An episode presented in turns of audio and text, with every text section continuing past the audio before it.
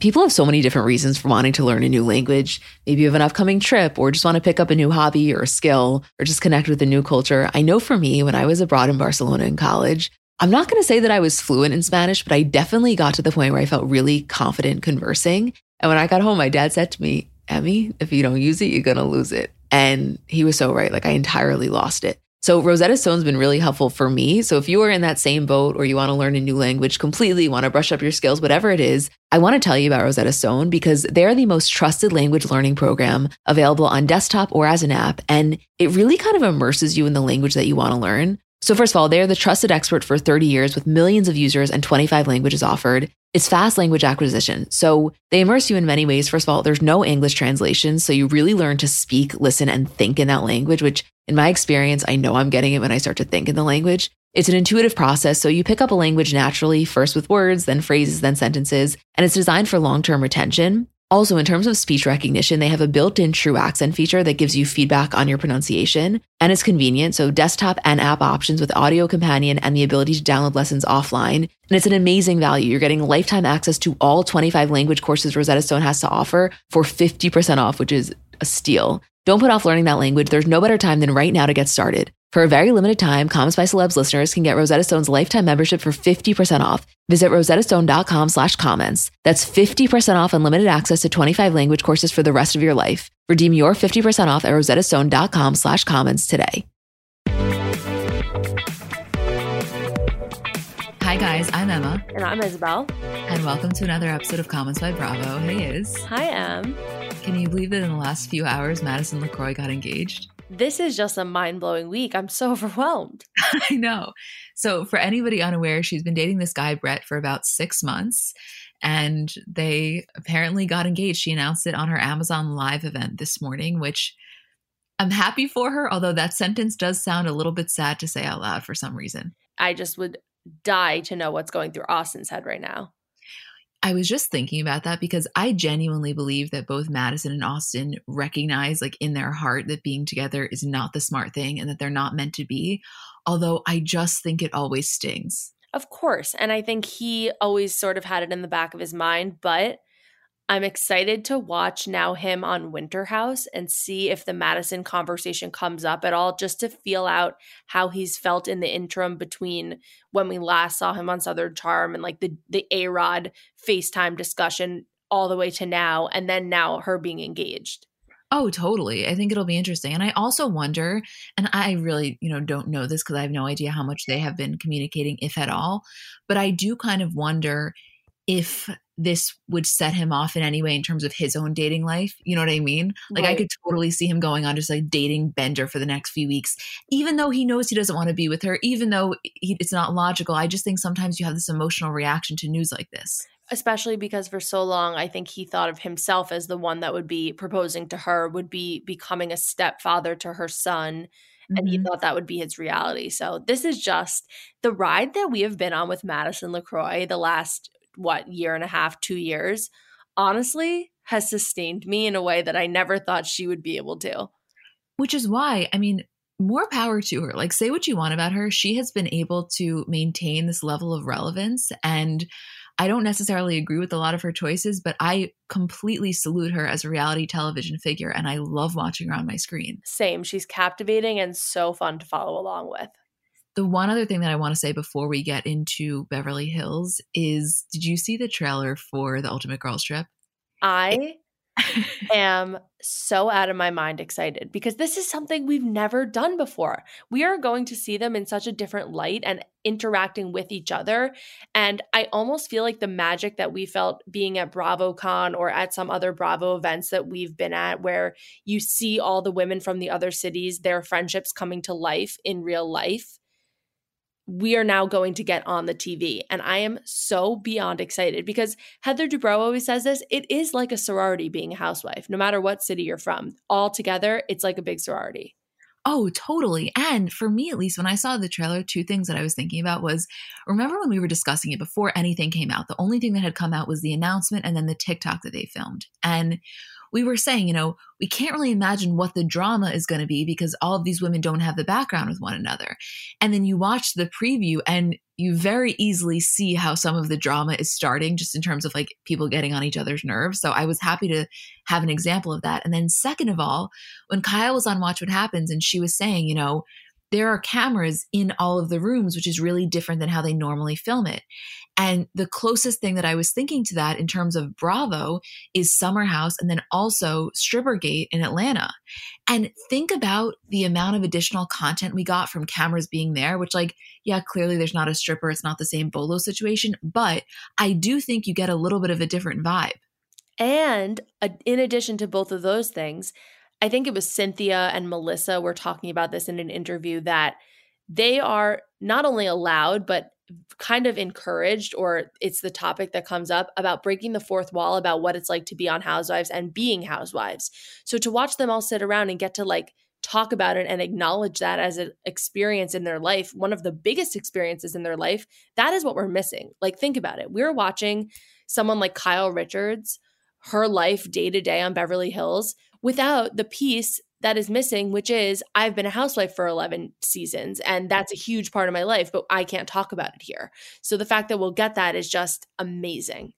Yeah, and it's not in an interview style because all of the people that they're talking to also have those shared experiences. So I just think you're so right. I'm really, really excited for this. Like, honestly, this is exactly what we were missing in terms of Bravo and because I'm rewatching Jersey right now and it's like the deepest lowest point of Melissa and Teresa's relationship mm-hmm. to then contrast it with seeing them like on vacation together in matching pajamas getting along. I mean, it seems like they do have a tiff and like they dig up old shit, but the episode that I'm on in Jersey is Melissa saying, I will never look at you or speak to you again. So now they're like going on vacation together and filming a new show together. It's just wild, crazy. It is wild. We have been in a ride with these women for years. Oh my God. And I never want to get off. Ever. The one other thing that I want to say before we get into the Beverly Hills reunion also is that there was this variety article that came out this morning that said one, they're going to start filming for season 12 sooner than they normally would because they want to capture some of this Erika stuff, which I think is a phenomenal idea. And then, second of all, it said apparently most of, if not all of the cast members are coming back, which honestly, say what you want, like a few people here or there could leave. I don't necessarily think this is the season to bring in anyone new.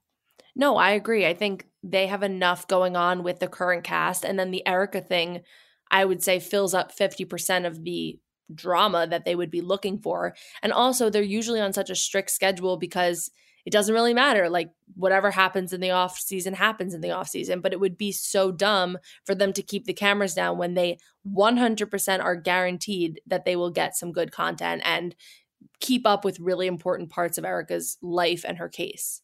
Totally, totally. So we'll do Beverly Hills, Potomac, and end with Salt Lake City. How does that sound? Sounds great to me, kid.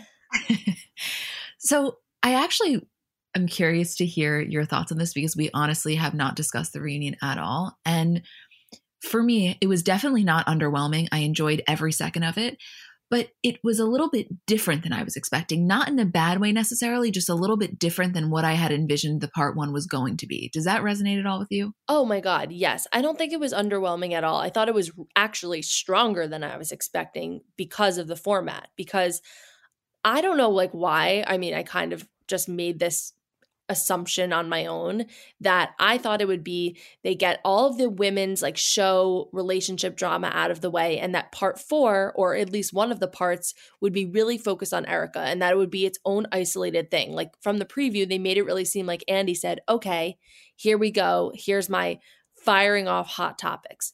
But they kind of started off the reunion right away with Erika going in on things about her marriage, talking about dating, and then it was woven in with other things. And I honestly like that because I think there's too much for it just to be a like quick fire question and answer. Like this is now woven into all of their lives and the drama going on with the group. So I'm actually, I was really happy about that. Yeah, me too. I mean, I feel you on the sense of like the isolation thing. That's kind of what I had anticipated as well.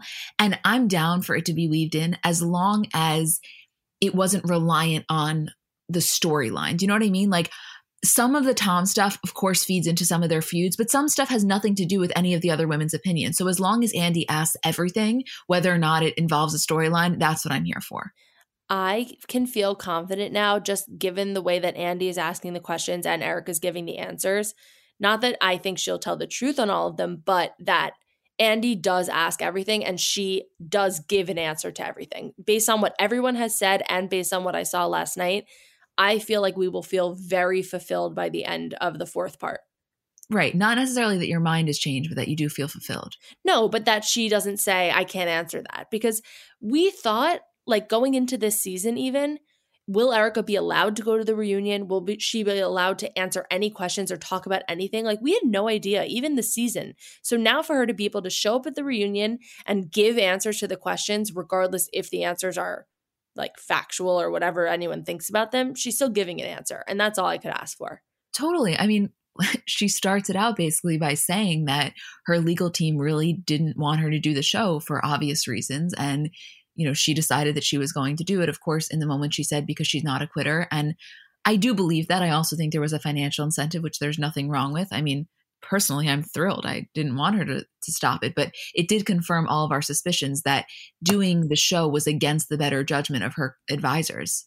Of course, I think that would be the first thing that any lawyer would say is get yourself out of this situation where all eyes are on you. There was also a report this week that I think the lawyers had subpoenaed Bravo for all of the raw, uncut footage, anything that they had of Erika, any correspondence they've had with her. So like we spoke about a while ago, they're really going to sift through the raw, unfiltered footage of her. Like, who knows? They could find her saying something or doing something, sitting in glam, talking to her friends that could maybe sway a decision or be used in court. But that whole idea of that is just really crazy to me. And then on her end, I could see how a lawyer would say, Why would you put yourself through that? Right. Not only why would you put yourself through that, but why are you going to make our lives so much significantly harder, you know? right, right. Yeah.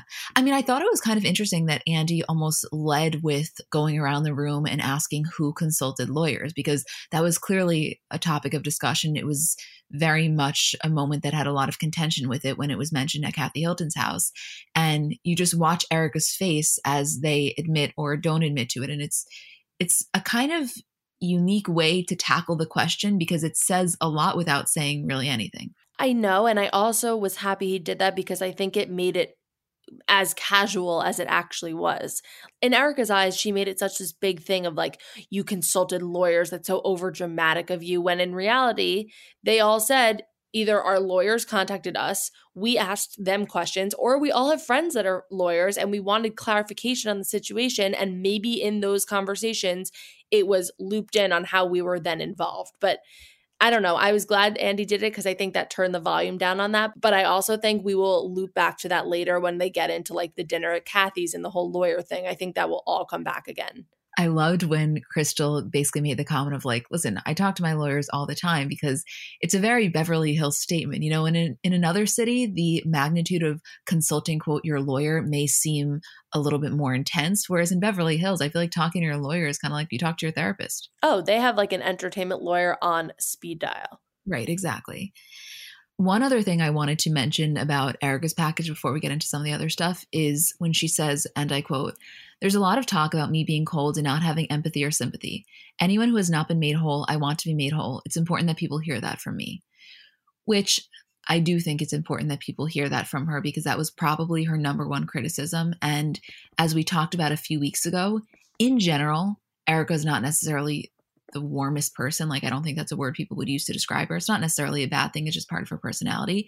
That being said, the lack of acknowledgement of the victims was really used against her. And as a lot of lawyers had been saying, you know, both online and also just DMing us, that in certain states, even just acknowledging that can be seen as like an admission. So, how much of that was her personality and how much of that was her purposely not saying it as a way to kind of absolve herself of any of that. So I felt like it was important, at the very least, for the audience to hear her say that. Well, think about it. Literally throughout the whole season, did she even ever mention them? And all of the women were like, hello, we, especially when they cut up this package, it was like, okay, this has been a lot about you and how hard your life is, but we have not heard one single word out of your mouth about the actual victims of the crimes. And it's only making you look worse. I'm glad that that came up so early on because uh, it almost was like it couldn't go another minute without somebody saying something. Uh, the women in their confessionals, but now her, to her face. Yeah, you know, if you didn't know anything behind the scenes in terms of like some of the things that Kyle has said on Watch What Happens, what would be your vibe of Kyle and Erika's energy from this first part? Could you have picked up on anything, do you think? Between the two of them? No. Yeah. I don't think so because there hasn't been enough back and forth. And Kyle really was very backseat in this first part, I felt like, in a good way. Like she sort of was not involved in any of the drama that they break down and also was just really listening and reacting, which was great. I think mm-hmm. we'll get more of her in two and three and four. But there was that back and forth between Erika and Dorit. Did you see that later on? Yeah, that's a kind of uncomfortable dynamic. I mean, Erika was just trying to make a comment. It was when Rinna and Garcelle are sort of making up. I know I'm jumping ahead, but and Erika like turns to Dorit and says some some sort of like side commentary, and Dorit says, "I'm not talking to you right now." Yeah, it's funny because like in general, I, I, really like all of the Beverly Hills women. I genuinely do. And I actually really like Dorit. Like, no part of me wants her off the show by any means. But I feel like they all have this moment with her when they're like, God, you are so annoying. I know. But you know what? Some of your favorite friends in life, you have that moment with, and it's okay. And I honestly totally. think, I think she knows things about herself and she feels when she can get annoying. Like even when Andy is yawning, she's like, okay, maybe I'm going too long. And she's self aware and she owns it. I don't know. I actually would fight you on that one. I don't think that I would describe Dorit as self aware if I was listing out some of her qualities. I'm not saying she's delusional, but I actually don't think self awareness is one of her strengths. Yeah, I think she just thinks she has really good points and things to say. Right, which she may. Who knows? It just takes, you never really know because it takes so long to get there, but people check out. It's just padded by a lot of other words. Right. A lot of bullshit. Yeah. Okay. One quick thing that I want to say about Sutton before we move on to some of the Garcelle stuff is that package did not do her really any favors because that combined with Kyle's narration of her personality. But there was a part of me that, and this is coming from somebody who in the beginning of the season was not necessarily a fan of Sutton, I actually found it strangely endearing. I've really liked Sutton from the get go. I feel like I just understood her and I got why, even last season, how she was sort of feeling weird in the group and how she was approaching situations. And I think she has really come into herself as a housewife, and it was never more apparent than during this reunion because she could really hold her own. She's much more comfortable being herself and comfortable around these women. And looking back, even on this season, I was like, you know what? We are really on a journey with you, like you always say. And I feel like we've come far. Yeah, no, we absolutely have come far. And she, no, this is what it is though. She realizes that she has come far with not just the women, but like with the audience, you know, like I think that she didn't know how she was going to be received, which is understandable for any housewife, but specifically somebody like Sutton who is a little bit, you know, quirky. And so I feel like she has her footing. And I love when a housewife gets their footing. Like it's very similar to Wendy from Potomac.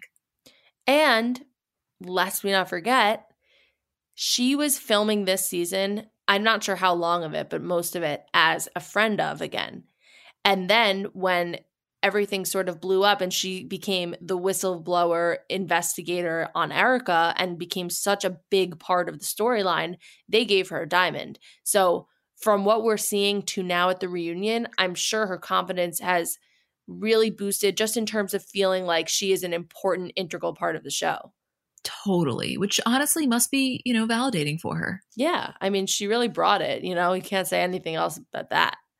Before we get into Garcelle's package and some of the individual things with Rinna and Dorit, I just want to make a more general statement because obviously at the time that they filmed the reunion, this is after everybody has seen the season and they know going into filming the reunion how the audience kind of feels about them, right? They all have a pulse check, not just with Beverly Hills, of course, with any franchise. Yeah. And sometimes when you have somebody like Garcelle who had a really stellar season in terms of audience response, they can get on the reunion, certain housewives, and they can have this edge to them that almost feels like, I don't know, a little bit cocky. And what I love about Garcelle is that she, of course, comes across as very self assured and incredibly confident, but no part of me viewed her in this reunion, in this part one, as like arrogant at all. You know, it's like she knows that she has the majority of the audience at this moment on her side. Yet I I never felt as though she was presenting her case in a way where you would know that she knew it. Do you know what I mean? Yeah. And with the assurance, like, I know I'm right because everybody says I'm right. How hard it must be to sit there and fight these battles and say, well, millions of people are writing to me every day that they agree with me. And every poll says they agree with me and that I'm, quote, winning the season. Like, that is honestly the best proof that you could have, but you can't say it. And I didn't feel like she was even giving an air to that, which is must be impossible. I mean, think about kind of the flip side of that, which is Lisa Barlow on the reunion last season. It was the opposite. You know, the audience didn't really respond that well to her with some of these Whitney fights, and she was visibly frustrated by that. So it can really go either way. You know, there can be an air of appearing slightly condescending when you know everyone is, or voicing that frustration about the way that you were perceived. And I, I don't know. I just appreciate Garcelle's grace in that way of handling it. Yeah, me too. Let me tell you, this Dorit thing just got off to a rough start. Oh my God. It was not, not good.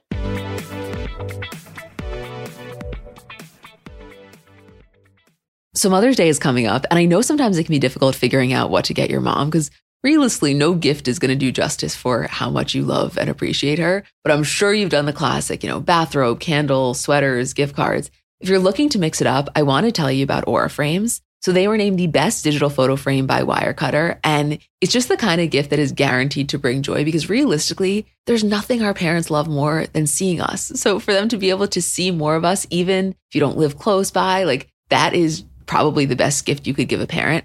They're Wi Fi connected. They come with unlimited storage, so you can share as many photos as you want from your phone to your mom's frame. And it's easy to set up. It takes about two minutes to set up a frame using the Aura app. We have one in my kitchen and every time my dad comes down for breakfast, like it just makes him so happy. There's pictures of me, pictures of me and my parents when I was little, pictures of my grandparents. Like I think as a parent, you never get sick of that. And it's just the kind of gift I know she will love.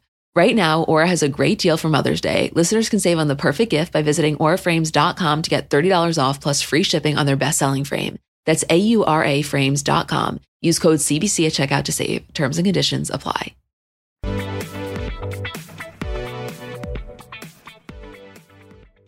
Okay, to start on a positive note, I think that it was productive that Dorit recognized why the use of the word bully was wrong and she apologized, but she didn't really do herself any favors because immediately after apologizing, she then explains why she felt it was different than Erika because Erika's were more, you know, isolated incidents or circumstantial. And that's just factually inaccurate.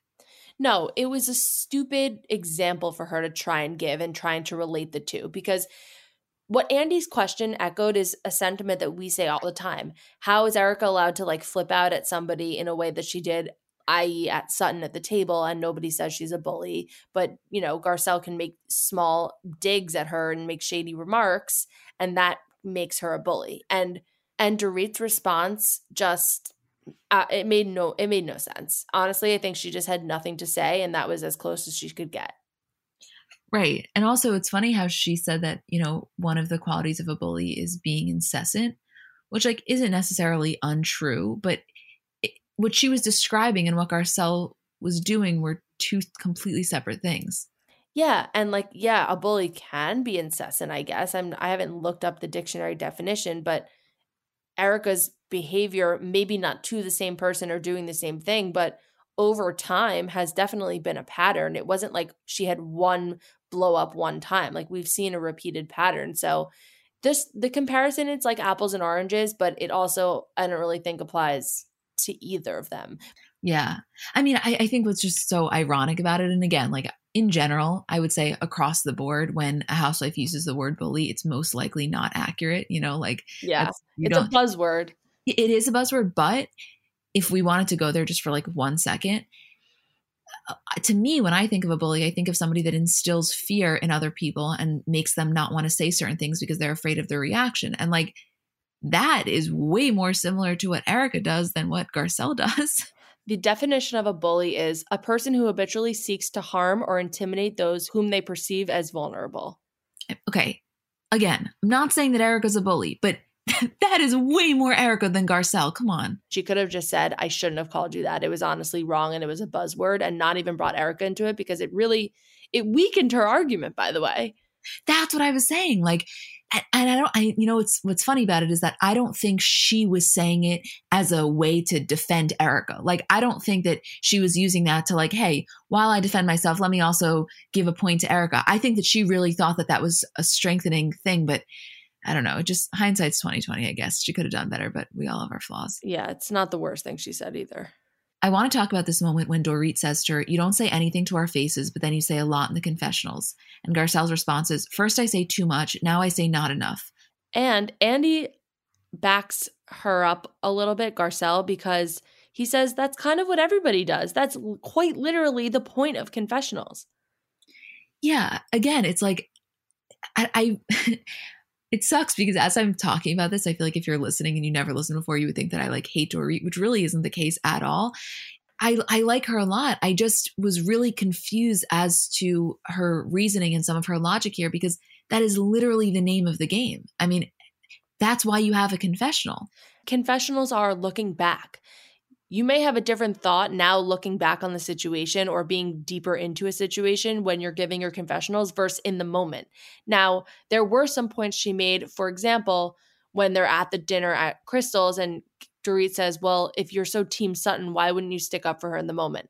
That is a fair thing to say. However, maybe it wasn't appropriate in the moment. Maybe it didn't feel right. Maybe just sitting back and being silent in that moment felt more right to Garcelle, but then she can bring it up in a confessional and do her work there. And by the way, isn't that hypocritical of Dorit? Because how many things has she said about Erika in her confessionals, questioning Erika and not wanting to believe her? And then when they're in person, she says nothing. Well, that's what I'm saying. Like, you're not wrong, but it just doesn't matter. Like it's it's not necessarily the point is wrong. It just doesn't help further your argument because everybody's guilty of it. Yeah, no, it's just it's really weird. The other thing about that that I wanted to mention, which was interesting, was and I and this kind of goes back to a conversation we had a few weeks ago when Crystal is giving the example of how Garcelle in her confessional said, you know, I had never heard of Crystal's name before. I had heard of Rob Minkoff, remember? Yes.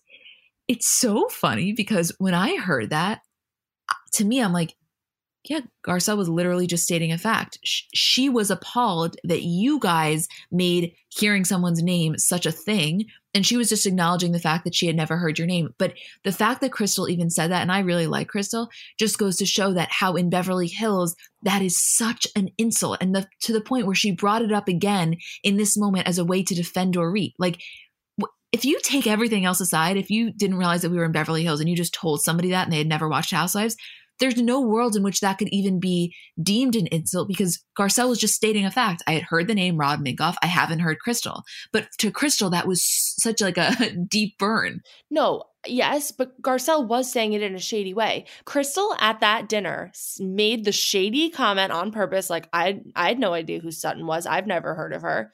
She was the one who said that, right? And then when Garcelle says the same kind of thing about Crystal, Crystal was so offended. And I was like, wait a minute. That is the most hypocritical thing ever. Crystal, I like you a lot. And I think it's fine if you want to make that shady comment about Sutton. Totally fine. Like normal kind of thing to say, I guess. But then you can't get turn around and get so upset at Garcelle when she is doing exactly what you just did. Well, yeah, because the thing is, Garcelle did it in her confessional and Crystal did it at the table. But either way, it was behind the person's back because it wasn't like Sutton was sitting at the table when Crystal said it. And it wasn't like Crystal was in the confessional when Garcelle said it. So they were both a behind the back situation. Garcelle's just happened to be in the medium of talking to the producer. And Garcelle was only doing it because Crystal did it first. And she wanted to be like, wait a minute, like, that's just, I, I don't know. It's kind of how the cookie crumbles here. Like, I didn't know you either. But I just couldn't believe that Crystal was bringing up that that's like in poor taste to do when she was the one who even started it in the first place.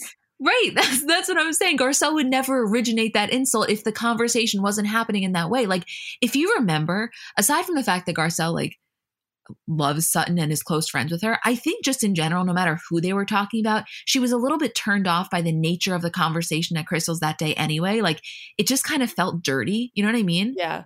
And so this it was just an interesting hill to die on if you're Crystal, because I think objectively, the way that everybody else handled it that day felt like more wrong if you're doing a scale of wrongdoings. I, I agree. And I think aside from that moment, Crystal was such a good sounding board for the other issues. She didn't say that much in this part yet because I think we'll get deeper into her issues with Sutton and other things. But other than that, I was really feeling like I could relate to her the most sitting there, her and Kyle. Yeah, yeah. I mean, the Garcelle and Dorit thing end on like a fine note, even after Dorit freaks out at Garcelle and like screams, which was kind of bizarre, but and says that she does things to be provocative and relevant. That wasn't right. I, I didn't like that comment. Because I don't even think Dorit believes that, honestly. I think she just is trying to like put down her decisions and put down the way she thinks and feels. To be honest with you, it's like even if you like one specific housewife more than the other, you can recognize that sometimes, like, when two people go up against one another, like, it's more likely that one is going to win based on just the way that they handle situations. Mm-hmm. Honestly, and I think I said this at uh, the Rinna Beauty lunch that day, like, out of anybody in the group, I think if you put Dorit and Garcelle up against each other, like, Dorit just has the worst chance out of anybody going up against anybody else because their communication styles are just so different and Garcelle's is so much more palatable. Yes, it's so true. Yeah, yeah. Okay. Oh, I want to take a deep breath before this Rinna Garcelle thing. Oh my God. This is a situation where the, in my opinion, the history of the friendship, even if it wasn't – so top of mind, I really do think that it contributed to the intensity of these arguments. Me too, because there was actually a friendship and a relationship to fight for. In a lot of circumstances, when there's two housewives like fighting or root, people rooting for them to get their friendship back, it's because they've known each other for a couple years or they maybe got along really well in the beginning. But it almost felt like the way I used to feel about Kyle and Vanderpump not being friends anymore, or I don't know, so many different like people that were friends before they came on the show and actually had real relationships that I was like, maybe this is worth a battle. It's not just bullshit fluff to say, let's put it past us and move forward, very housewives style. Yeah. And I actually did feel, honestly, on both sides, like underneath all the bullshit, that there was a sense of sadness somewhere. Like among all of the fighting, I really do think that this isn't how either of them wanted this to go down. No, me either, because it got really mean and dirty. And I don't think anybody ever wants to go there, especially with someone that they've respected for so many years. I want to start out on a relatively positive note, which is, and whether or not this sustains itself is a separate conversation, but in this current moment, it seems as though the Denise conversation is going to be left out on both sides. And you know what? That's productive because that was something that, like, even if you agree with Garcelle in the fact that like the way Lisa handled it with Denise was wrong, which I think even Lisa will admit and stuff, like at a certain point, it can't be her battle because Lisa wasn't going to change and it was only kind of fucking up their flow. So I'm glad to see that they're both on the same page of like, let's remove that from the equation and see if we still have issues. And I think it only could have been done in the way that Garcelle handled it and saying, I'm making that decision in this moment. I'm not going to bullshit you and say, I haven't been doing that because we literally see her in the last episode bring it up to Rinna. But she said, right now, here in this moment, I will make that pact to you. Right. And like, just to go back to what we said literally 30 seconds ago, there is no world in which any situation would arise in that way and Dorit would have handled it like that. You know what I mean? Like Garcelle's directness there, where she was like, okay, and you're right, I'm done. I'm not going to say it again. And I'm only figuring that out in this moment and I'm not too stubborn to admit it. Right, exactly.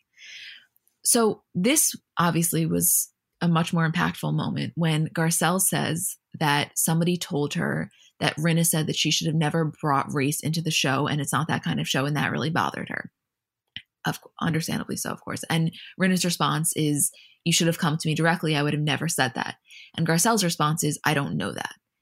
So there's like 5 million moving parts here and I want to analyze them because first of all that statement in a vacuum is obviously terrible whether or not Rinna said it but Garcelle's saying that I don't know that proves that she thinks that it's within Rinna's character to do that, which is kind of similar to what we were saying in Salt Lake City with Lisa Barlow. Like whether or not she did the just about to say it's the Lisa Barlow effect. Right. Like whether or not she did the caterer thing is irrelevant. It's the fact that her friends were so quick to believe it. So those are two things that we have to establish. And I just want to say and you could tell me that this is completely off. I don't know if this is a fair comparison. I just want to voice to you something that came to my mind when I watched this, okay? Mm-hmm. Last reunion, when Kyle waited until the reunion to bring up the thing with Garcelle, where she never received the money from the charity event. And Garcelle was obviously really upset. And then later on in this season, she explained to Kyle why that was kind of wrong of her to say. And of course, some of the stigmas that go along with that. And she explained how she was upset that Kyle waited until the reunion because it was an attack on Garcelle's character, which I think every single thing there is 100% fair. And I was totally on Garcelle's side in that. To me, though, I kind of felt that she was doing the same thing here. Like, that statement is completely wrong. And, and if she feels Rinna said it, she has every right to feel upset and hurt by it. But how is it any different of her wanting Kyle to bring it up to her sooner than the reunion since she felt that it was attack on her character? And then she's doing the same thing with Rinna here. Like, I did think that was a little bit hypocritical. It was. I just don't ever think we got the clarification of when Garcelle heard this and sort of how it came to be. At what point in the season her frustration with Rinna shifted from residual Denise drama to now potentially this message that she got? Mm-hmm. Like, where was the overlap there? And was that why she was sort of just annoyed with Rinna or didn't want to trust her or jump right back into things? I think she at this point was forced to say it. Maybe she never wanted to say it. Maybe she hoped for the best and in this moment, you know, was kind of pulling everything out that she could think of. I don't know. That would be a good question to ask Garcelle. I was glad that they were able to hear each other out. They do eventually put it behind each other, but like you said, Garcelle thinking that it's possible Rinna would say that and that she wouldn't doubt it is not a great sign for their friendship. And I do think, though, even though her timing of maybe bringing it up at the reunion wasn't great and it could have been a conversation on the show, she handled this as beautifully as I possibly could have thought, really. Oh, totally when Rinna asks her directly, you were shitty to me all season why, and Garcelle responds, because I don't trust you.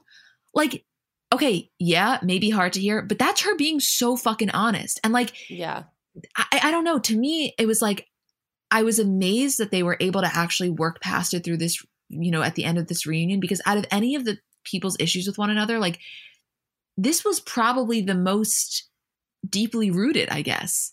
Right. And there was also more that we knew was not being said because it was an overall just not trusting and dislike for each other and not necessarily a back and forth fight. Yes, right. It wasn't. It was more like, I don't like the way that you've changed over the last 20 years. And it's like, well, I don't like the way that you've changed. You know, like they they almost, you know, you know, I know what it was. It was almost as if there was this unspoken level of credibility that they both had with one another in terms of their ability to examine their behavior, kind of, you know? Yeah, and even Andy said, like, do you think you guys hold each other to a higher standard? And I think they said yes. And I would agree that even if they said no, that just isn't true. There's so much more history there. And I think because they knew each other before. And there's also the dynamic of Garcelle coming onto a show that Rinna's been on for a couple of seasons and into a group of friends that Rinna has really bonded with. And then Garcelle feeling like she's not included on like the inner circle of the group and Rinna being very much involved in that. So there was a lot of things at play here, but it was really, it got, it was a roller coaster. Like it got so heated. Rinna got like pretty like nasty to Garcelle at one point, like, you know, saying, don't tell me what to do and the all of that. And then all of a sudden, next thing I knew, she was on her lap. Okay. Let me be really clear. I'm glad that it ended in the way that it did. Like, I want nothing more than them to be friends. I really didn't like the Harry comment though. And I love a Harry Hamlin mention more than anything, but I did not like this. It felt I don't know the right word. I just it felt a little off to me. You know, it was like, oh, we all kind of think that you're unhappy. And and Garcelle's response is like, I check out, I show up. And I felt like Lisa, if she wanted to say that, could have made the same point without bringing in Harry's observation. Do you think that's incorrect? No, and to make Garcelle then feel insecure like that I'm coming across that way, that it's not just a personal issue between us. It's now that you're worried that something's different about me. Like that was not fair. And I just think overall, Rinna was very focused in this moment on, yeah, making things right, but also very much the theatrics of it. And I felt it was just teetering on a little bit like just too much. I mean, literally right before we started recording this, Rinna posted the photo of her and Garcelle as a throwback saying before Housewives. And my thumb is about to fucking fall off from refreshing to see if Garcelle's going to comment. Same. Yeah. I don't know if she will. I don't know either. And honestly, like it's not super telling one way or another, but I just I want like I don't like them fighting. It's not it's not a fight that I enjoy. There are some that I really fucking enjoy. This isn't one of them. No, neither. The little Kathy Hilton walk out when she realizes that this that the uh, set is meant to look like her backyard. Wait, my sister and I could not stop freaking out about them modeling the set after Kathy Hilton's house. We're like, they literally shot three scenes there. That's just how iconic Kathy is. And she, I fucking just, I love her so much. I love the comment that we posted on Bravo last week when the house that she obviously took Sutton to last week is now on the market. And somebody made a comment about, like, oh, why would you want to go up all those stairs? And she's like, there's an elevator. And everyone was writing to us. And also, 500 people hired on your staff. Yeah, of course, exactly. Like you're never walking up those stairs if you forget something. Forget it. That wouldn't happen regardless if you're Kathy. You're not living in a $52 million house and going up to get your own water. Heavens forbid. Yeah.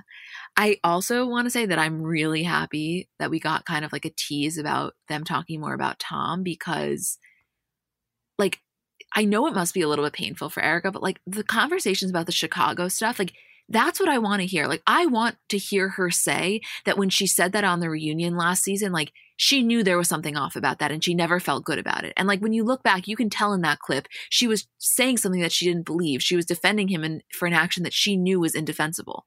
And the book thing, when Andy had asked her on Watch Happens Live what Tom thinks of the book, and she said, Oh, he hasn't read it. Those right. are the moments I love because it's like we were there, we were involved in it, we remember that. It's not just things that were going on behind the scenes. Like, it's almost like we got to be there and now we're getting the actual scoop of what was going on. Yeah, exactly. Exactly. When Erika says she wants a boyfriend, all she cares about is a big dick. And Sutton and her boyfriend broke up. oh my God, there was so much. I'm telling you right now, I knew that they weren't going to last when I saw them in that car right on the way to, I guess it was Crystals or wherever it was in the last episode. Like, I don't know. The vibe just felt a little bit off. Remember, he didn't want to drink from her thing because she had lipstick? oh, yeah. Maybe that was a telltale sign. Not that I can blame him. I just I don't know. I felt like they weren't as uh lovey dovey as I would want her to be with someone. Yeah. Well, she's dating, so yeah. Also, it's funny. Like I never just can I just go rogue for a second and say something honestly? Sure. I like obviously as a straight woman i understand the appeal of like a large dick like i don't think she's off but if i'm describing the qualities that i want in a guy like that's just never going to be one of the top you know like it it factually is not the most important when you're having sex with someone it's so much more about their ability don't you think yeah she was just trying to be provocative she now wants to be viewed as this like sex symbol woman and i think kind of get to be the dater and the girlfriend and the wife that she didn't get to be with Tom. I don't know. I really don't know. It feels like that's the persona she's leaning into and like if they offered her a Playboy spread, I would think that that was that's kind of like the direction she wants to go in is like a sex symbol. But if I were me and I had this platform, now it's like literally the best dating app you could ever have is to be on public television. Like, hello, I'm single. This is what I'm looking for. You know, not that I think anyone's like dying to get involved in all this stuff, but you never know. You never know. That is absolutely true. You never know. And I guess I'm saying that if I was putting my qualities that I want to the world, I don't think manifesting a big dick would be the number one after what I just went through with Tom. I think I'd probably manifest like truthfulness and like a kind heart. truthfulness, you know, maybe yeah. like, but also I think just overall, she wants the shock factor and she knows how to get it. Totally, totally. No, I'm just kidding. Anyway, I cannot wait for the next part. I just am so happy to be here. Same. And I love everyone's excitement about it. And Tell us your thoughts. Tell us your thoughts. Remember, these are just our opinions. They're not at all the word of God. Literally, we're just speaking them out loud as we think them, and they could change in the next hour. Yep.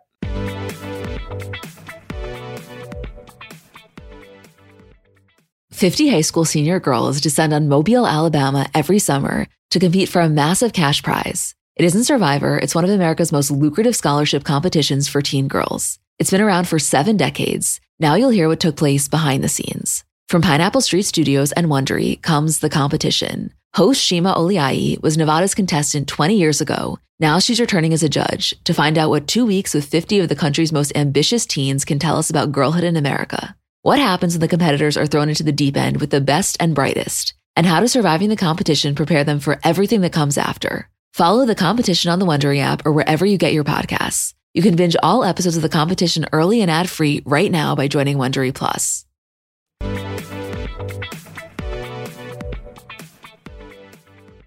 Nothing like starting an episode with a continuation of a salad tossing, yes? I mean, I think that's one way to put it. There is nothing like it. Also, just throughout the course of this episode, watching Karen Huger learn various sex terms was something I didn't know I needed, but God, I'm so glad it happened. I can't express to you how obsessed I am with Karen Huger and how this might have been one of her best episodes of all time, even though she basically had nothing to do with any of the plots. It was so much better that way, though. Her commentary was just phenomenal. Absolutely phenomenal and hilarious. And she really channeled her motherly big sister advice sort of peacemaker side of her in this episode and i think mm-hmm. she feels like she's in a really good place with everyone even gizelle to watch gizelle and ashley and karen huger on the back of that bus was truly one of the happiest moments ever and made me so just uh, proud of them and really made me think about how uh, incredible of a trio they could be if they could just fucking get along and how funny they are we've always said that the one thing that Gizelle and Karen do do is they even when they disagree, they have a mutual level of respect and admiration for each other as housewives. Like they understand the magnitude of each other's power, kind of thing. I know. And it's like, as much as I love their feud and I almost never wanted to go away, I also was having the best time when they were just laughing and being friends. Oh my God. I don't even know where to start. okay. So listen, I am trying to choose my words carefully because I know that everybody has bad episodes, but I was trying so hard to see from all sides here. And it's not that I didn't understand Candiace's frustration. I really did. But I just felt she was so out of pocket for this. I felt it was really mean spirited. And there's nothing that I can say to defend her. I-, don't know. I know. And the problem was, it was almost defensible last week and a little bit of this week when it was unclear if she was very briefed on Mia's situation and knew with all of her intentions that that was where Mia was in terms of making the mom comments. So then, after Karen a million times clarifies it, even later, how the other women keep asking her and she brings it back to it again after knowing, that was when I was like, okay, at this point, there's just nothing we can say to defend you. And even if you don't like Mia per se, it, how could you go that low? yeah, I just think there are certain things that you don't do. It's similar to not bringing up the children. And I think that what was upsetting is like, if you want to choose one place to hit low, that's fine. But it was the combination of like, not only is she just continuing to hammer down about Mia's mom being low budget, but then every other word, it's like, okay, come on, G, get your bitch. Which in the process, it was like what we were talking about last week. It's like, if you want to have a certain issue with the person, that's fine. But why do you, as a woman, have to take down another woman for something that the world already will come at her for? It was just too much. I honestly think that all things considered, Mia handled it as well as one possibly could. You know, what did you want her to do? Not respond at all? She did hit back, but not in the way that she could have. No, similar to what I said last week, I think Mia keeping herself calm, cool, and collected, yeah, she threw some lettuce. Fine but she didn't go there with her word. I think that pissed off Candiace even more. Oh, it absolutely did. Because also, you know, I don't think that Candiace is necessarily used to that. Look at Ashley, look at Monique. You know, when I think back to some of her biggest fights, everybody was equally as energized in those. You know what I mean? And I think that Mia having a little bit more of a kind of laid back attitude was definitely pissing Candiace off. I don't think that that was necessarily Mia's intention. Like, yes, of course, the cooler you are, typically the more upset the other person gets. But I think that she was actually doing it as a self preservation tactic because she knew she could really go there and she didn't want to. But as a byproduct, I do think it was making Candiace more upset. And she knew. I think she knew that the other women and also the audience and the public and the viewers would all be on her side and recognize how low that was, especially after we've like got to meet and get to know her mom and hear Mia's whole story. Well, I was about to say, you know, when she's sitting down with Karen and Karen really rises to the occasion and has those moments like we were talking about earlier of just being that real maternal figure and saying to Mia, you know, nobody is going to make you or your mother feel cheap. You see, of course, she breaks down, but she also kind of breaks the fourth wall in saying that if this conversation makes my mom relapse, you know, then you'll really see me get upset.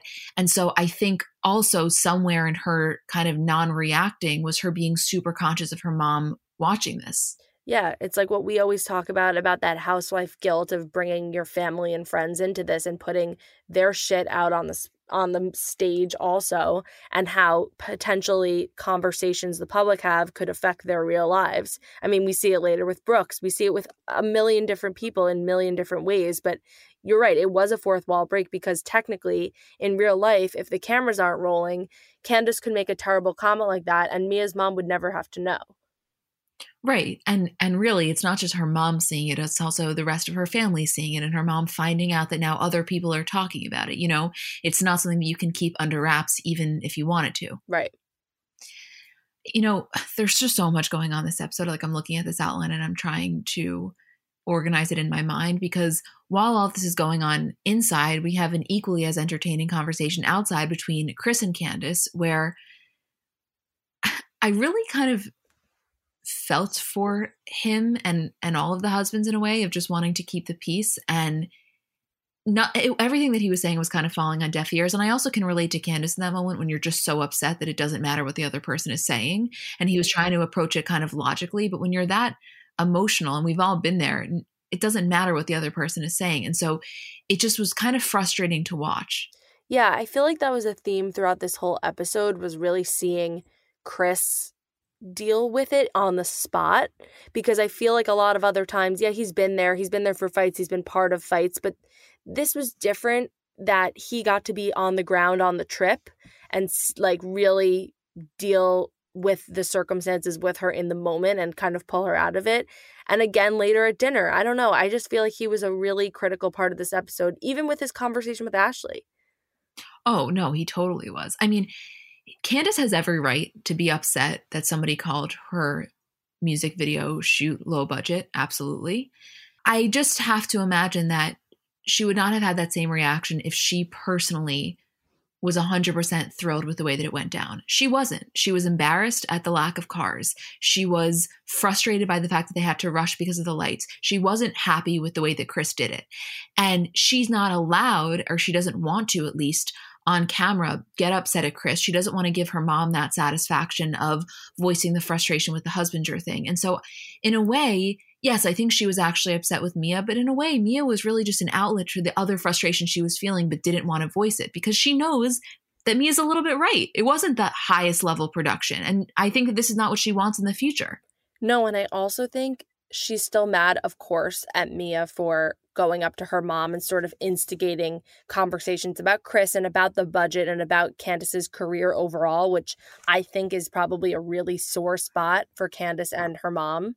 So, without bringing her mom into it and basically saying, Yeah, my mom is a troublemaker and she's so judgy and like you really ruffled her feathers and got her all hyped up about all these topics that she loves to go in about, she has to make it more of a Mia thing and more focused on Mia instead of saying, you know, you got me in all this shit again with my mom and you kind of egged her on.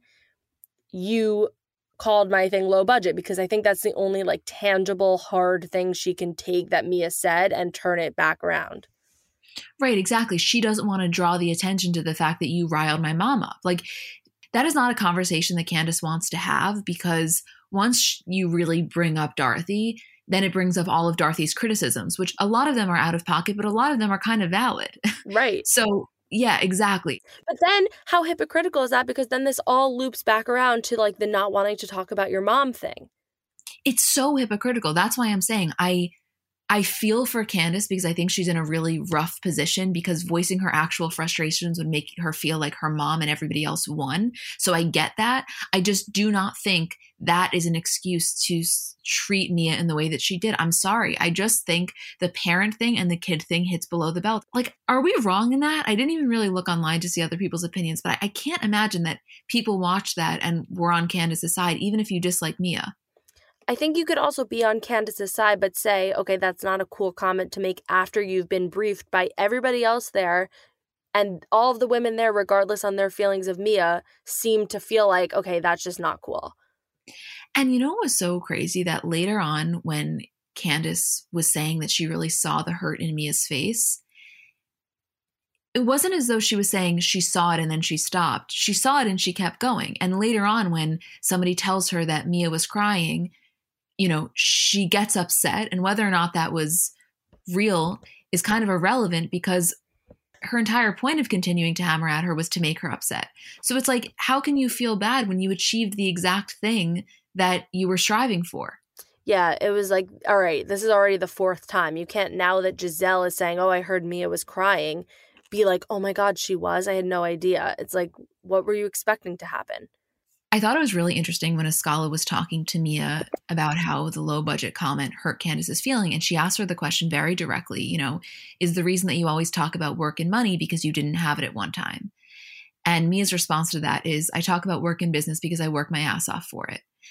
And this really is, I mean, directly correlates to what we were talking about last week, where this has been one of Askale's frustrations with Mia since the beginning, since they were at Candiace's pajama party. She finds it to be really self righteous and kind of condescending the way that Mia talks about money, which I don't think it's her intention, but I completely understand why Askale feels that way. And I think that I probably would too if I was in her position. Yeah, and I also think Askale feels like okay, it's one thing to talk about business, but it's also another thing to talk about exactly dollar amounts and how much you make and sort of using it as a way and a weapon to compare yourself to other people and what they're doing and their business. And I don't know, I feel like ever since Mia used it as a diss of like how many jobs do you have? How many companies are you a CEO of? She felt like, okay, this is not just someone being proud of their business, it's someone who looks down on other people who aren't maybe deemed as successful by her.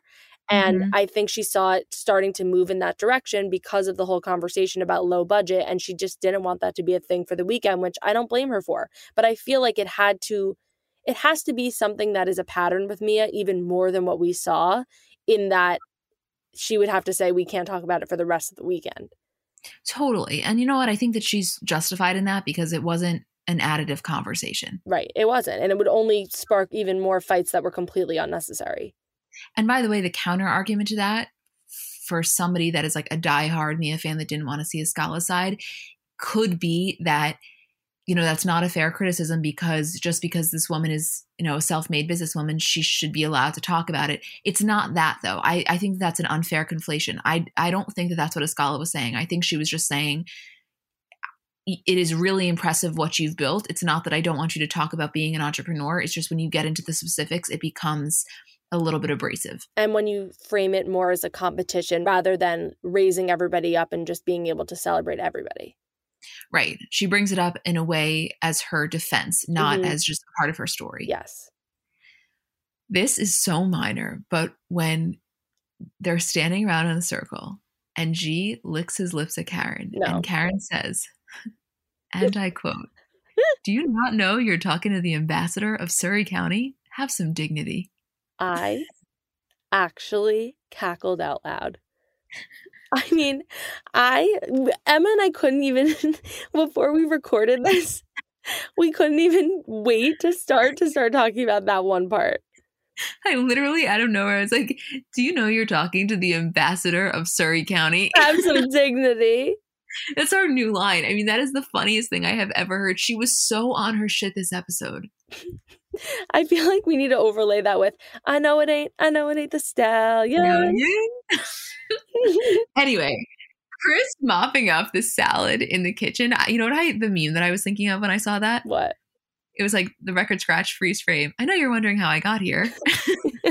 Me like sweeping a garden salad on the ch- wherever they were in the on kitchen the with Ashley Darby. I'm telling you something that was not on his bingo card was mopping up salad on the floor of a Chesapeake Bay rental house while having a conversation about Michael Darby with Ashley. There's just no way. While being filmed for national television. Yeah, like I've 5 years ago he would have been like, "What?" I know, I know we don't want to give him credit for the bare minimum because I think he's just being a supportive good husband, but he just came across really well this episode. I don't know if it's because Candiace had sort of poor behavior, but between cleaning up and kind of calming Candiace down. And then this conversation with Ashley about how I know you and Candiace don't always get along, and I know Michael and I aren't always on the same page, but I did want to say congratulations on baby number two. I still follow you on the Instagram. Motherhood looks real good on you. And her response, Your wife called me wide, and I didn't appreciate that, Chris. His response, Ah, she uses a lot of adjectives. I think at that point, he doesn't want to ever say anything negative about his wife, of course, and give Ashley even more fuel to say, even your husband thinks so. But I think it's kind of frustrating for him. And he almost, it sounded like he almost wanted to say, we're working on it. Right. I mean, what is he supposed to respond to that? Like, that is an objectively a wrong comment. Candiace calling Ashley wide, no matter whose side you're on, is just wrong. And so he doesn't want to die on the hill of defending his body shaming wife. At the same time, the last thing he's ever going to do is side with Ashley. So he's kind of like, listen, I'm here along for the ride. Yeah. And Ashley did appreciate it, I will say. Yeah. when they teach Karen what tossing the salad means. No, stop. she was saying it so innocently. She's like, I could go home and toss my own salad. And they're like, uh. I know. I was just imagining Ray watching this scene back. He's probably Googling, hey Siri, what is tossing the salad? He's probably happy though. He's probably like, oh, Karen's going to come home with, from Chesapeake Bay with some new tricks. Don't knock it till you try it. okay, so I'm keeping that. Wait, so Robin and Gizelle arrive and they arrive like I don't even know, a hurricane in the night. I mean, I related to Robin so intensely in this episode because when you are on your period, just that feeling of like, get the fuck away from me. The last thing I would ever want is to have to go down a flight of stairs to go to a bathroom to share it with uh, another person who's sleeping in the room with their spouse. Like, absolutely fucking not let me change my tampon in peace. And I so understood her frustration. It was palpable and I didn't find it to be an overreaction. This was just so annoying, I felt for Robin. But then for Gizelle, whose foot is broken, which I forgot about, and they don't really plan that out well. But for Gizelle to be having this conversation with Wendy about what bathroom am I supposed to use when we are coming off last week or the week before when Gizelle said Wendy cannot use the bathroom in my house, it just felt like a little bit of a two full circle moment for me. It was. I mean, what are the odds that it's two such specific things? Right. Like we just need more bathrooms in this world is the end the end story here. Right. And by the way, Gizelle's not wrong in the sense that like, yeah, when you have a broken foot, you shouldn't have to go down a flight of stairs. Although you came a day late, what was she supposed to do? Put somebody else up there? Like it was just probably the wrong house, I guess, if you really want to call it like it is. And second of all, that's karma for you. I mean, Scala left her a crab cake on her bed, so. Yeah, that was kind of hilarious. so when Candiace comes into the room and, you know, she greets Robin and Gizelle, it was interesting what was going on here because they had already been briefed on what went on. And I feel like, tell me if you think this was an accurate read. I feel like when they were in the kitchen earlier, when the salad tossing was going on, Candiace kind of got the sense that not ev- not that everybody was against her, but that everybody kind of collectively felt as though she hit below the belt. And so I think that going into Robin and Gizelle's room, she was excited to have fresh minds in on the situation. She could frame it for them however she wanted. And I think that she was going to feel she had a little bit more of a backup. And so when she walks in and they already disapprove of the behavior because they heard about it, I think she was a little bit frustrated by that and kind of caught off guard. Do you think that once Candiace realized that they sort of disapproved of the way that she went about this fight, and that she really did go so below the belt, that sort of gave her the realization like, okay, maybe I didn't do this right. And the fact that they're sort of blurring doesn't matter whose side they're on, but they are vocal enough about not approving of how I behaved. Like, did that, do you think that sparked anything in her? I don't really know, honestly. I there's a part of me that thinks that she is fully aware and she actually recognizes that it was a little bit fucked up, but I also think that she's not the type that's going to admit that. Mm-hmm. So I kind of think she's committing to the role no matter what, and she's going to die on this hill that it's an equal callback. Like you called my music video low budget, I'm going to say that about your mom. I do think in her heart, though, she knows that it was wrong. And potentially, yes, Gizelle and Robin having that reaction maybe was the thing that really, you know, hit that over the edge for her. I just, I really do not believe Candiace is a bad person at all. I don't. I think that she's actually a kind hearted person. I just think that this sometimes gets the best of her, you know, and I think that she has a lot of insecurities regarding the stuff with Chris and some of the financial stuff with her mom that she hasn't fully dealt with alone and it comes out in in ways that I don't think she's necessarily proud of but I don't think she's unkind to her soul. Right. I am so obsessed with Eddie. I've been I was saying just pulling up your text when you texted me I would die for Eddie Osefo.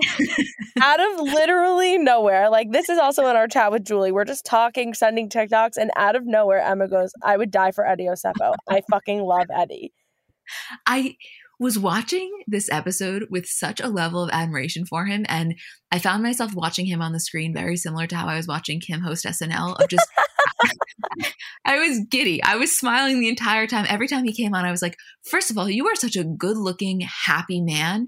And you guys are such a power couple. And I'm just so here for everything you do and everything you are. What a chill, nice dude. And then they come out in their little matching, like floral outfits. And Wendy has a pink Jack Jacquemus bag.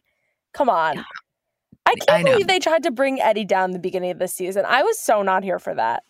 No, we are not here for the Eddie takedown. And also, I'm going to choose to believe that those rumors are completely untrue until proven otherwise because I just don't see it in the cards. I'm sorry. I'm giving him the benefit of the doubt. Me too. I need some more solid evidence other than this one blog.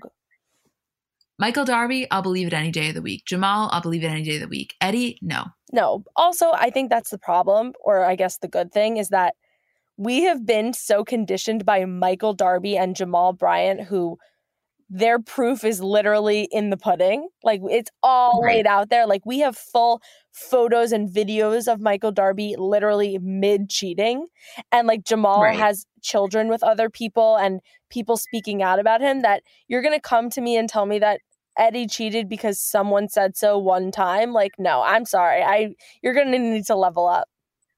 Right. Give me a little bit more than that to make me turn my back on little old Eddie. Yes. Okay. This dinner. What a good old time. Even though it ended in shit. I mean, I was having the best time at those two tables behind them. Also, because I've never been to Chesapeake Bay, but didn't this feel like a restaurant that you have been to? I just feel like this is the type of restaurant that I have been somewhere in multiple states throughout my life. Yes, I knew I knew what was on that menu before they even opened it. Right. Like I had such a familiarity to the entire space. I could have told you what the bathrooms were going to be like, what the texture of the menu was. Like I knew what the waitress vibe was. It was just one of those types of places that you just have been to before. The bathrooms had like glass vases full of seashells and like right. a little like net hanging over it with a crab. Right. And you just know that that lobster roll is absolutely delicious. Oh my God. And so mayo Oh, so mayo anyway. anyway, okay, so it's just a lot. I mean, there's so much happening. I love the fact that clearly this was just like a funny thing that didn't end up going anywhere, the thing with the guys behind them at the table and their wives. But I love that Ashley is always thinking of Gizelle in that way. Like, it may seem so small, but I really, I think the best way that I can put it is that I find Ashley, when it comes to Gizelle, really wants to empower her to like just be her most her sexiest self kind mm-hmm. of. Uh, yes. Like her most self-respecting self which may feel a little bit off considering the fact that i don't think anybody views ashley being married to michael darby as something that necessarily is synonymous with self-respect necessarily. That being said i think she really does try to empower other single women in her life. Yeah i love it too.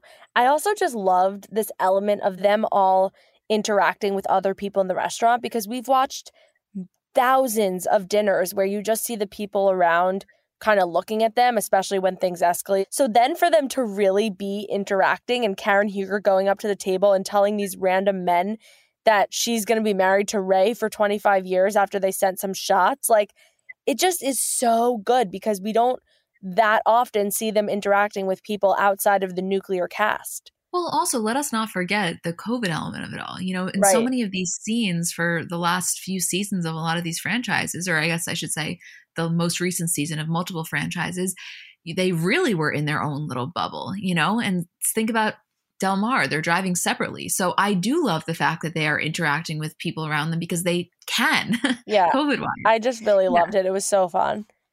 I was just imagining like one of those guys' wives getting a YSL and then posting it on like Instagram, being like, I just want to thank Karen Huger for this. Like, that's hilarious.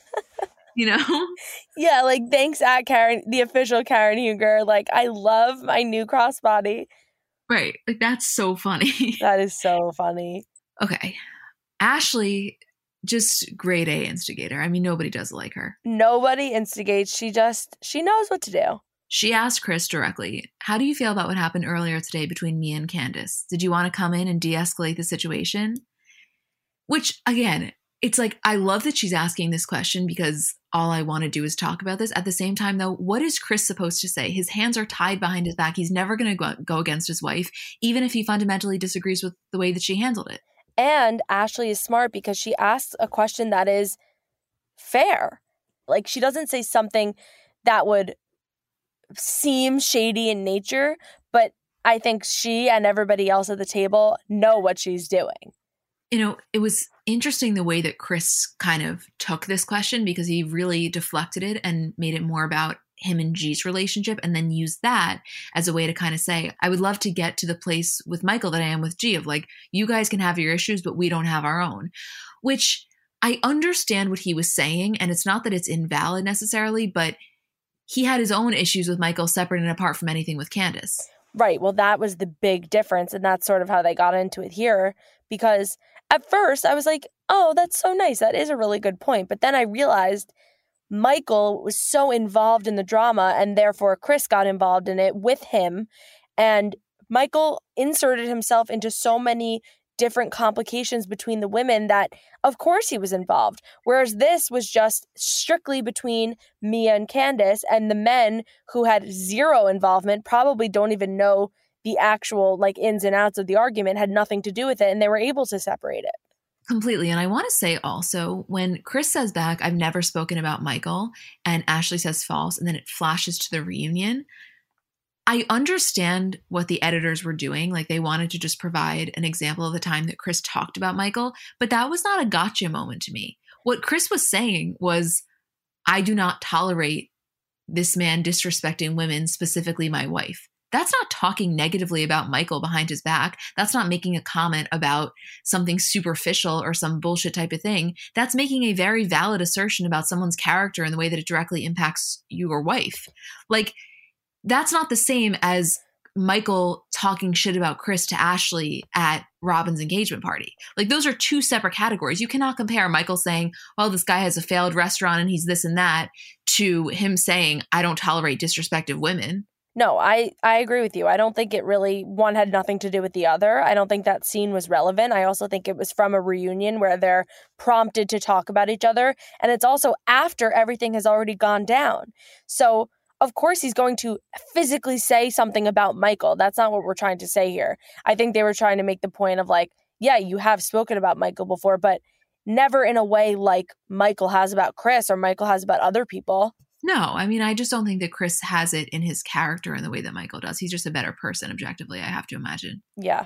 What ends up happening here in the end of the scene between Ashley and Candiace is really so representative of the fact that even though in so many ways Candiace and the rest of the cast has moved on from last season, it just goes to show that between the two of them, they really have not. Because what's happening here is Ashley has growing frustration for the fact that she feels as though Candiace, quote, didn't learn her lesson and is doing the same instigating behavior that she was doing last year that caused the thing with Monique, which is understandable, although that reasoning is kind of concerning because then it kind of falls in with the idea of like, quote, she deserved it, which I will never subscribe to.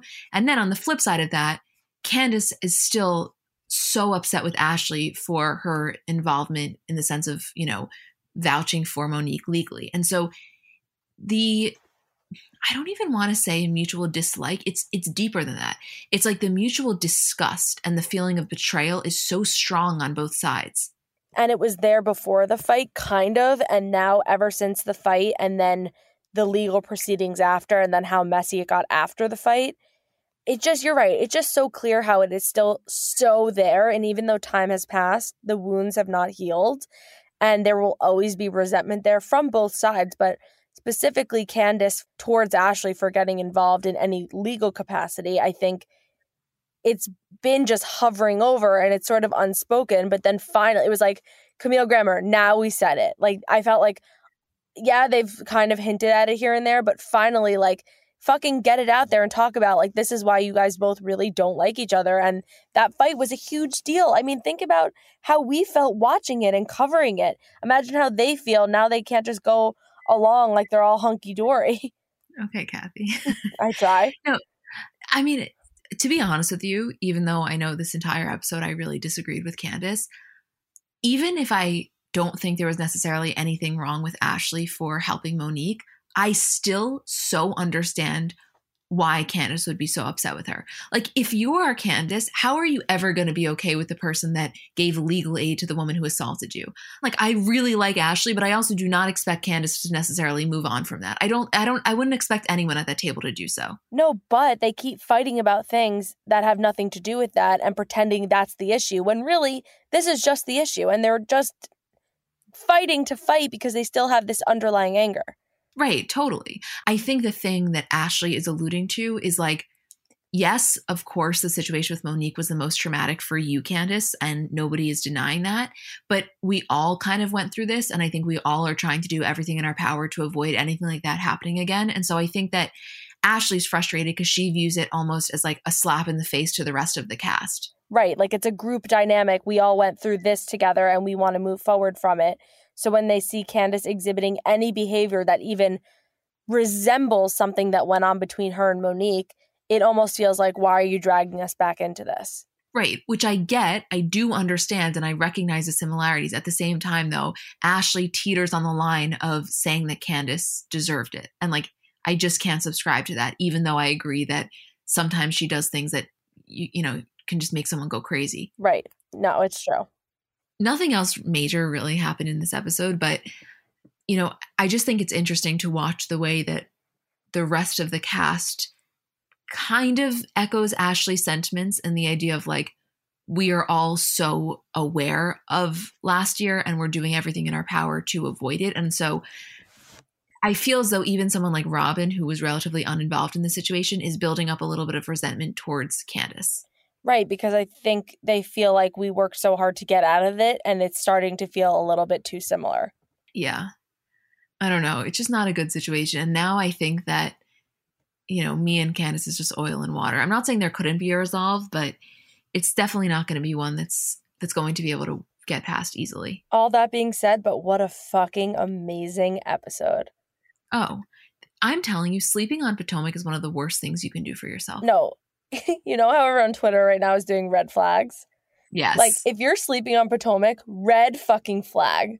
I don't even know like honestly, if you like Bravo and Housewives enough to listen to our podcast and you're still not on the Potomac train, you just are doing something wrong. And that's just some that's like a loving criticism from me to you.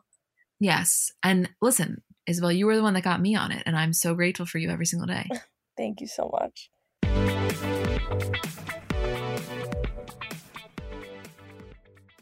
Have you ever noticed how celebrities have brighter, whiter looking eyes? Their makeup artists have a little secret in their kit Lumify Redness Reliever Eye Drops. Lumify dramatically reduces redness in just one minute. It literally happens right before your eyes to help them look brighter, whiter, and more awake for up to eight hours. No wonder it's so loved by influencers, celebrities, and makeup artists, and has over 6,000 five star reviews on Amazon. Lumify is also the number one eye doctor recommended redness reliever eye drop, and it's FDA approved. No bleach, no dyes. Plus, it's made by the eye care experts at Bausch & Lomb. So whether you're on set, on a date, or running on just a few hours of sleep, you can have eyes that look brighter and whiter with Lumify eye drops. When you try it, you'll see that it's what your eyes have been looking for. Check out lumifyeyes.com to learn more.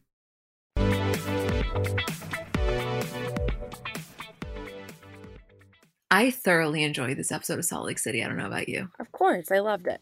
I never in my wildest dreams thought that we would be getting a Brooks Marks, Jen Shah sit down in this formal way, but I was so glad it happened. I never thought either, but it just made so much sense. It was hilarious. Brooks kind of delicately repositioning Meredith to the bar. Like being three feet away where she can kind of hear everything, but also pretend to be on her phone in her little red suit. I mean, just a beautiful shot cinematography wise like the two of them sitting at the table and then meredith slightly blurry in the background it was everything. And if you had showed us that after like the first or second episode of Salt Lake City ever, we'd be like, what the fuck? Did you realize that they went to this restaurant twice this episode? Did they really? Yeah. I guess there's a small grouping of restaurants in Salt Lake City that will let you film. Yeah, exactly. Oh my God, that's so funny. you little location hoe. I know. I'm such a slut for a location. I can't help it. I mean, I would never have noticed, but you just, it's the first thing you look at. I want to start this conversation by saying I still maintain that I believe Jen Shah 0% in the sense that I 100% think that it was her that liked and responded and did everything with her social media as it applies to Brooks. I'm not saying she doesn't have a social team, but I think that when it came to Brooks, she was either the one that directly pressed like or she gave direct instruction to do so. That being said, I thought she handled herself as well as she physically could in this situation. If she was going to still maintain that lie, I think she was as genuine as she knows how to be. Yes. I think she could have obviously copped to lying and, you know, gone down that whole slippery slope. But you're right. As long as this was her story and she was sticking to it, I do feel like she genuinely was really sorry to Brooks. I think like both things can be true. I think in the heat of the moment and as the season was premiering and when she was really pissed off and wanted to kind of get revenge and join this conversation online, she was liking all of those things. But I also think it's true that now looking into Brooks's eyes and hearing the pain and really talking out the consequences of her actions, even though she doesn't admit to her actions, she also can feel really bad. And I think she kind of handled it in a good way and made Brooks feel heard and understood and hopefully that it won't happen again, especially enough that she will now win Meredith back as a friend because I do think all in all that's her number one priority. Right. I mean, listen, if Meredith and Brooks can get past the fact that she is still going to lie about not actually doing it, like if they can accept that's not something that she is ever going to cop to, then I think there's a real potential for them to move past it because if if that's something that they're going to be stuck on which by the way if they wanted to that's completely justifiable and understandable. But if they're willing to move past that then i think that they can recognize that she is willing to say she was in the wrong. And also you know i really dislike jen fundamentally. I disagree with pretty much everything about her. That being said i'm willing to give her the benefit of the doubt that she is a mother and she can look at Brooks and see him through the eyes of like she would see her sons. And I don't think she wants to hurt this young kid. I don't think that she wants to. I think that she was reckless in doing so and she wanted to come out on top. But I think hearing his pain, I have to imagine she has some humanity in her that her empathy and, and compassion was present. I'm going to give her that that benefit of the doubt. Yeah, I think it's the classic case of hiding behind your screen. It's so easy to say things and like things and be a troll and engage in this like anti Brooks rhetoric, whatever it may be while you're just sitting at home and you don't have to face him. But then when you're face to face and you're really with a person and you realize liking tweets about him, although you're not necessarily saying it out loud, but giving those things your stamp of approval and your attention are actually having an effect on this person that you didn't feel before, I think it completely changes it. I mean, celebrities talk about this all the time. Imagine if some of the things that trolls say, even in our DMs, but imagine like to real big celebrities, the things that they get. If they said that to their face, it would be a completely different conversation. Oh, it would never happen. That's the whole thing, right? Right.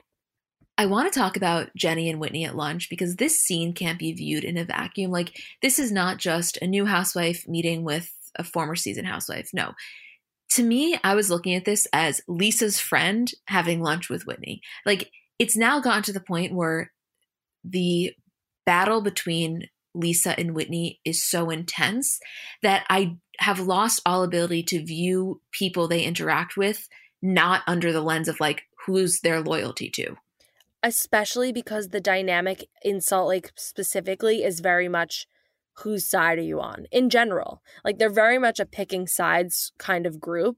And maybe that's just because they're fresh and there's not like so much history behind their relationships. But yeah, I just thought it was an interesting move because of the way we're introduced to Jenny that she would go to dinner with her. But then when you think about it, it yes, that's how we're introduced to her, but she still is her own woman. It's just hard as viewers to sort of like compartmentalize their relationship and realize like she is her own individual. Totally. And it's and it was actually great because they got along so well. They have a lot in common. I felt like they were really vibing and they were both to me come across as like very non-judgmental and I actually really appreciated their conversation and I was just waiting for the lease of it all to be brought up.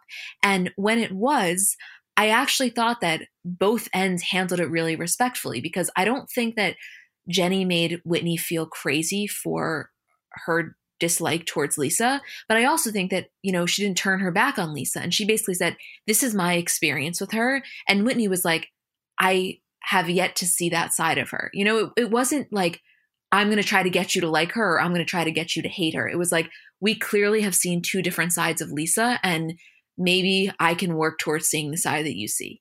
Right. And I think that was a perfect response from Jenny because, like you said, it didn't make Whitney feel crazy. It almost validated that her feelings are allowed, but then also shared her side of the experience. And I think Lisa would be happy to watch that, knowing that Jenny had her back, but didn't go too hard for her. You know, I mean, maybe she would say, Why didn't you back me up more? But it felt like a perfectly appropriate response for someone that also was trying to form her own relationship with Whitney in the meantime. I have to imagine that Lisa would not be so bitter to be upset at the fact that Jenny was filming with Whitney. Like, I think she recognizes when you're coming in as a new housewife, you do scenes with different people. I don't think that she would view that as a betrayal in the way that she viewed it with Angie. Not that either one is valid, but I don't think that Lisa is that out of touch with reality. No, I agree with you.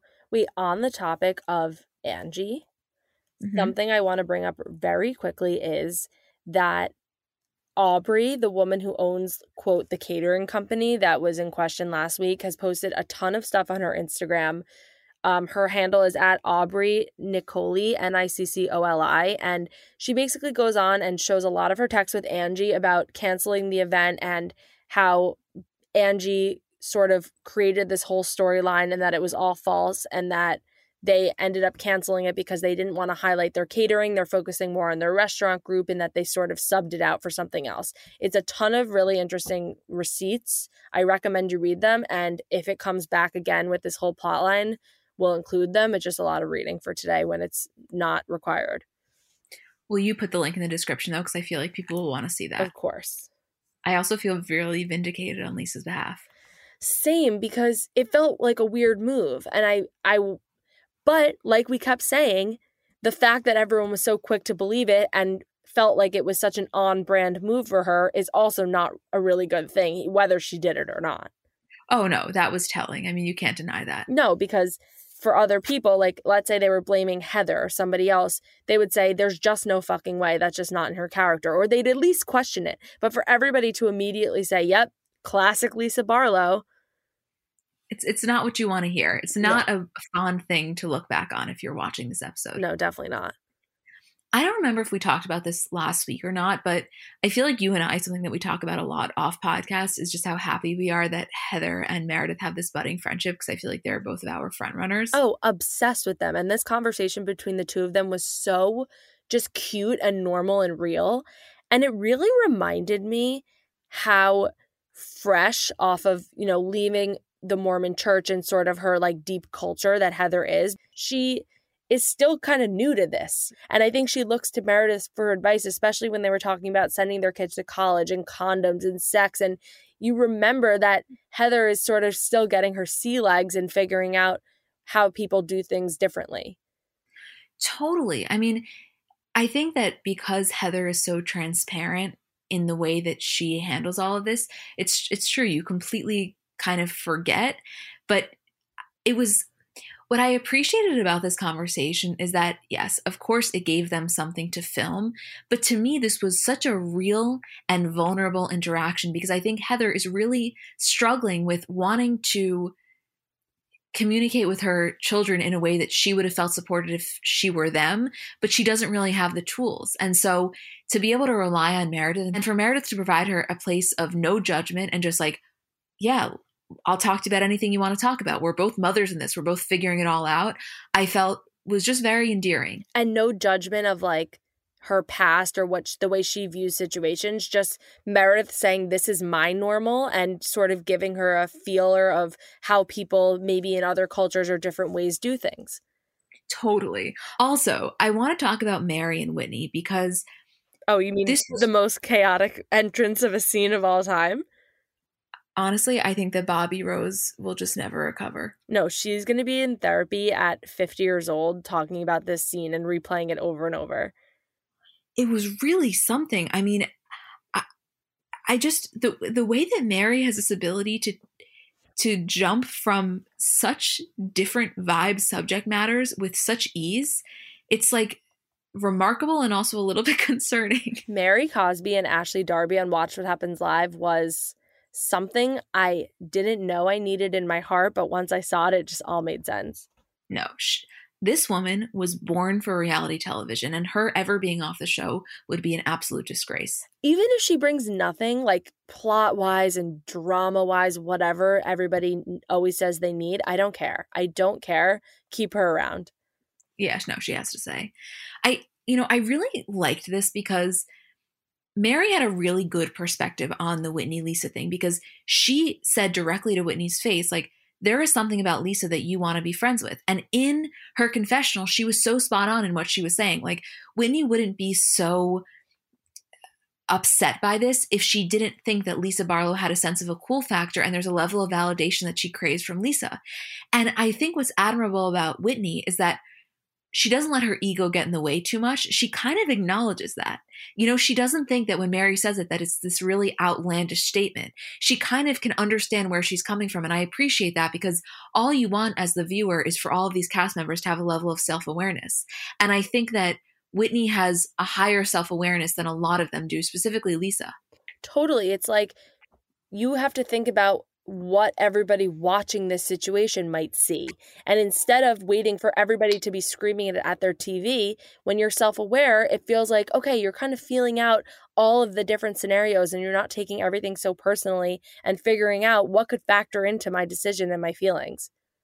Right. And also, you know, this situation that she has with Lisa is not really similar to any other issues she's had with other people. Not to say she didn't have fights with some of the other cast members, but the specifics of the issues with Lisa, I just do not think are consistent with what she's had with anyone else. So it does make her kind of evaluate, like, what's really going on here? And let me get introspective for a second. And that's one of the reasons that I so appreciate Whitney.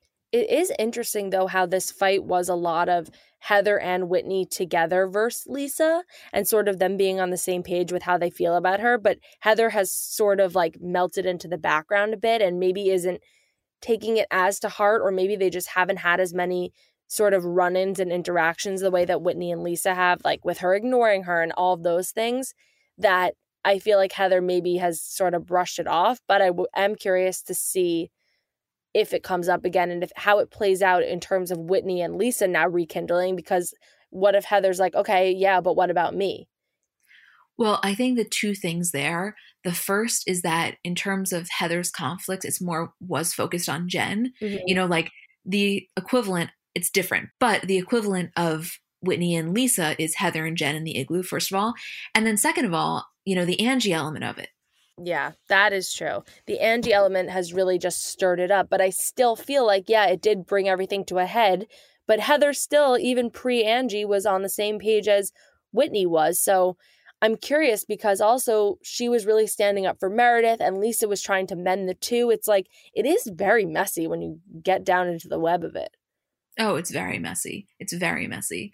What did you think about this gin tasting lunch between Lisa and Whitney? Like, what do you think in terms of level of resolve? I think Lisa is just caught off guard by how sort of blunt Whitney is willing to be because I think that's not really Lisa's nature. She is blunt in certain ways, but she's not really willing to like examine the situation together in the same way that Whitney is. So I think Lisa was like, okay, whoa, this is like a lot going on. And especially when, you know, Lisa's trying to make this comment of like, our husbands, you know, were saying that they want us to be friends, haha. And I thought we were friends. And Whitney's like, well, we're not friends from my perspective. Like she wasn't just going to give in to that. So I think it was productive overall, though. I really do. I think they, for the first time ever, heard each other and sort of understood like where things were coming from. I think Lisa's excuse pretty much for everything was like, you just aren't understanding me and it's all misinterpretation, which is a little bit of a cop out. But I think Whitney was maybe able to see a glimpse of potential. What do you think? Yeah, I think I agree. I think it's the situation of like you kind of have to meet somebody where they are. And mm-hmm. so I don't think Lisa was ever going to handle this in the way that Whitney was because Whitney was so transparent and I don't think she came across as defensive at all. I think that she was really just open. I think that Lisa definitely has her guard up a little bit more, but I think this was the best Lisa Barlow could do it. And I'm willing to give her credit for that because, you know, towards the end, when Whitney really challenges her on the claiming thing, Lisa responds, again, in my opinion, to the best of her ability, which is, I didn't mean it that way. I've been friends with them for 25 years. If I saw her having discord with someone, I would never seek them out. And I felt like she was seeking you out. And I think that's where you're sensing my defensive energy it's not that you necessarily have to agree with that, but I will give her props for being able to say that. Me too. And I also don't even think it's so much that Lisa has her guard up anymore. I think, in her opinion, this is as vulnerable as she could be and it, that she knows how to be. So if she's giving anything and the effort is there, I'll give her an A for effort. Right. I mean, listen, the fact that they met up solo was a big deal. Right. It is. I mean, for Whitney, it was definitely a big deal because it's showing that she's giving Lisa even a chance. And for Lisa, it's acknowledging that there is something there that has to be spoken about. I think they could be friends. I'm not saying they would ever be best friends because I think that there is truth to the fact that Lisa looks down on her. Like, I just think whether it's conscious or not. But I kind of could see them getting along. I don't think it's so crazy. Well, that's the thing is like Whitney, when she says to her, like, you don't think I'm uncool or have something you don't like about me or whatever. And Lisa is saying, no, no, no. It's not her conscious thoughts that we're worried about. It's her subconscious. And it's hard for her to tap into it, I think. But I do think that they could be friendly. And I think if this bullshit with Angie is resolved and the three of them can sort of come together and hang out maybe in groups of three and then it sort of softens it, hopefully that could be what makes it work. Yeah, no, I definitely think it's possible. Anything's I, possible. I, I, mean, we saw Karen Huger and Gizelle talking about teabagging in the back of a sprinter van. Anything is possible. Ain't that the goddamn truth? wow, say that again. Yeah. And, and just last thing that I want to say is that there's no part of me that thinks that Whitney should like quantify her coolness level by approval from Lisa Barlow. Like, do not get it twisted. That being said, I don't want her to ever have to continue to sit with this feeling. And so I think that the resolve will be more beneficial for her than it would be for Lisa because I think it's weighing on her heavier than it is on Lisa. Yeah. And I also think, though, as time goes on and Whitney sees how many people maybe don't approve of Lisa, it will make her feel like, okay, you know what? Her opinion isn't all that I cracked it up to be. So I think things will just smooth out. I really do. Yeah. Good episode. Good episode. Wow. Really good episodes this week. Holy shit. I know. I know, I know. I had the time of my life. I know. okay, well, we love you guys so much. Thank you, as always, for listening and letting us do this. And we will see you next week.